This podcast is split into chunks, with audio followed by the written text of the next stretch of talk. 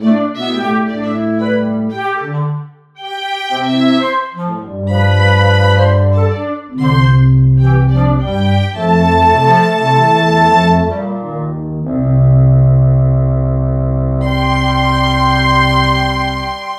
and welcome to the podcast. This is episode 13. I'm Angela Mitten, the ACT counsellor. I'm mindful of and would like to acknowledge that I'm recording this podcast on Dja country, home of the Djara people, the traditional owners of this land. I'm incredibly grateful that I get to live and work and create on this land and at the same time have such a deep sorrow for the personal, spiritual, and cultural costs of our First Nations people. I pay my respects to the elders past, present, and emerging. This is episode number 13 of The ACT Counsellor. And as I said, I'm Angela Mitten, a counsellor located in central Victoria, Australia. The last 18 months has had us all accessing services in a different way. Increasingly, my counselling and clinical supervision services are reaching more women who access my support via telehealth for the busy women that I support, online services can be really a convenient option, saving on travel time and costs. There can also be a sense of security and indeed a feeling of safe boundaries, knowing that we are not likely to bump into each other at the local gym class. Acceptance and commitment therapy is an evidence based approach to working with trauma and is a beautiful fit with polyvagal theory and compassion focused therapy and parts work. Not everyone feels ready or even wants to connect with one to one sessions with a counsellor. There are so many ways that we can support ourselves. That's why I produce this podcast as one way that you might be able to support yourself with the challenges that you're facing. And in 2022, I'll be launching some online courses about overcoming people pleasing, perfectionism, and procrastination. Because I believe these are the parts of ourselves and the challenges that lead to overwhelm. So, if you'd like to join my waitlist and be the first to hear about these courses in the new year, you can do so by following the links in the show notes.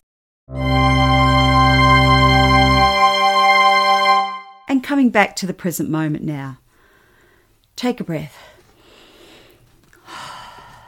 Ah, oh, the power of the out breath.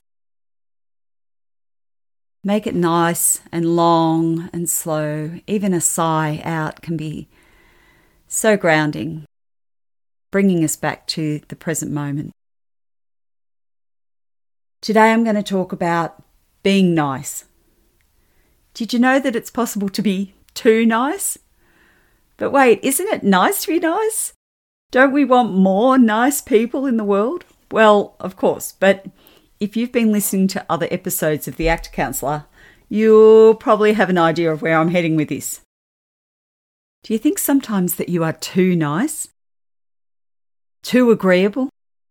In this episode, I'm going to delve a little bit deeper into why being nice isn't always as beneficial as it might sound and what we can do instead.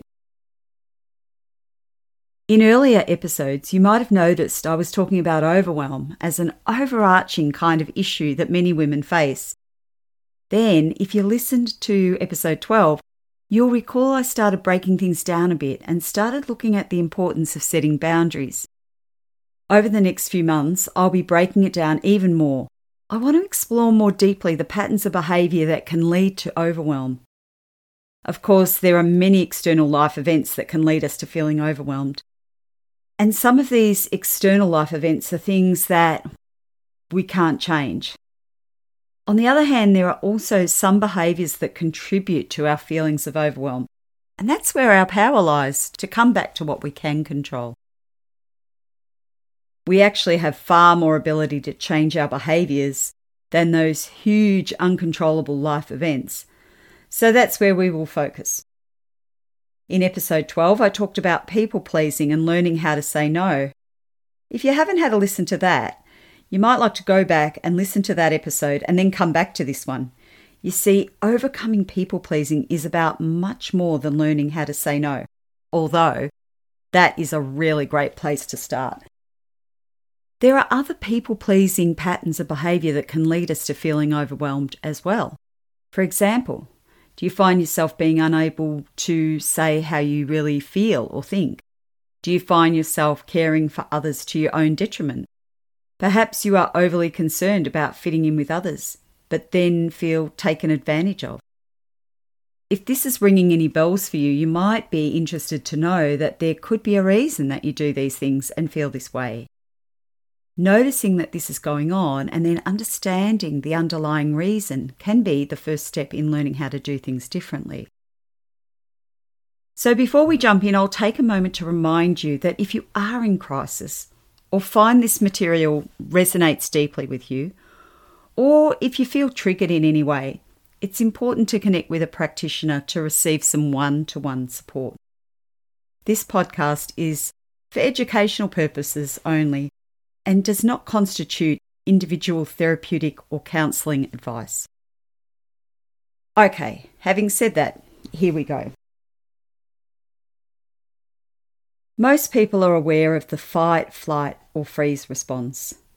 These are the autonomic nervous system responses that keep us safe. I've spoken before about how these responses become unconscious patterns of behaviour that have worked for us in the past. There is another response that has been identified more recently, which is called fawn. The fawn response, or sometimes called the please and appease response, is also a nervous system response that helps keep us safe in a different way. If we can't utilise the other responses, such as fight, flight, or freeze, fawning or pleasing is a way we can respond to ensure survival. If, for example, you grew up in a household where a family member was impatient, violent, unpredictable, or flew into a rage at the drop of a hat, the fawn response can be very helpful. By keeping things calm, avoiding conflict, meeting their every need while ignoring your own, and avoiding saying what you really think or feel, the family member may have been appeased enough to stay calm. If they were to fly into a rage, perhaps you would start analysing what you did to upset them and admonish yourself for not being nice enough. Often, these types of family members do not take responsibility for their own behaviours and are only too quick to blame someone else. So we learn, don't we, what works to ensure our survival, what works to get our needs met. We learn to ignore our own needs and cater to others. We learn to accommodate and fit in. We learn to hold ourselves to account, but not others. We learn to not rock the boat, for we fear what might happen when we make waves. This can present us with some challenges as we enter into adult relationships because we seek out what is familiar to us. Our compliance and willingness to accommodate and suppress our own needs can often lead us to repeating these patterns in all our relationships, whether it be in intimate partner relationships, friendships, or even in the workplace. We become people pleasers. We are nice. We say yes. We don't take up space. We have got so used to it not acknowledging or having our own needs met, we don't even know what they are. Humans are incredibly adaptive and our nervous system is always scanning for cues of safety and cues of danger. We develop these patterns because they're protective. These patterns have served us well in the past. Though you may be finding now that they don't serve you as well. If you are often feeling resentment, fatigued, or taken for granted, it may be time to reevaluate things. The good news is that we are adaptive as human beings and we can make changes to our behaviours. And there are ways to support yourself as you begin to open up to change. Developing the ability to observe your internal experience is something that can be developed over time. In ACT, we call this the observing self. You see, before we become aware of the observing self, most of us are just going about life believing and acting upon anything our mind conjures up. Whether it be a thought, feeling, sensation, or urge, we spend a lot of time in our thinking self, all the while thinking that is all there is. There is this other part of us that can observe. It is the one that becomes the watcher of our thoughts, feelings, sensations, and urges. It is the one that can notice all of this going on without necessarily feeling like it has to do anything other than observe. This goes nicely together with coming back to the present moment. Let's do that out breath again.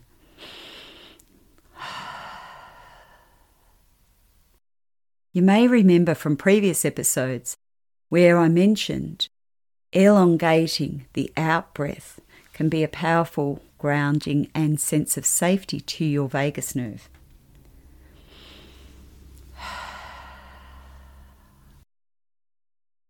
When we begin to choose our responses based on the wisdom of the observing self, things begin to change. We can also learn to open up to the discomfort of setting limits or asserting ourselves, noticing when the discomfort shows up and not rushing in to please, appease, and smooth things over. We can become more mindful of the difference between being nice as a learnt response to adverse childhood experiences and kindness as a value that you would like to bring into particular situations. When we ask ourselves, what value will I bring to my response at this moment? We may choose to be kind to ourselves or others, rather than being habitually nice to others while being unkind to ourselves. These can be complex issues to work through and untangle, and often best done with the support of a therapist experienced with complex PTSD and relational trauma. If you'd like support to work through anything I've talked about in this episode, you can book a discovery call via the link in my website. Also, on my website, you can sign up to my newsletter, or there's a handy grounding activity that you can click a link there and receive a free PDF that takes you through how to do grounding. I do hope this episode's been useful for you. If you find anything that's resonated particularly, drop me a line, email me on angela at chrysaliscounselling.com.au. I'd love to hear how you're enjoying these episodes of The ACT Counsellor. Until next time, take care.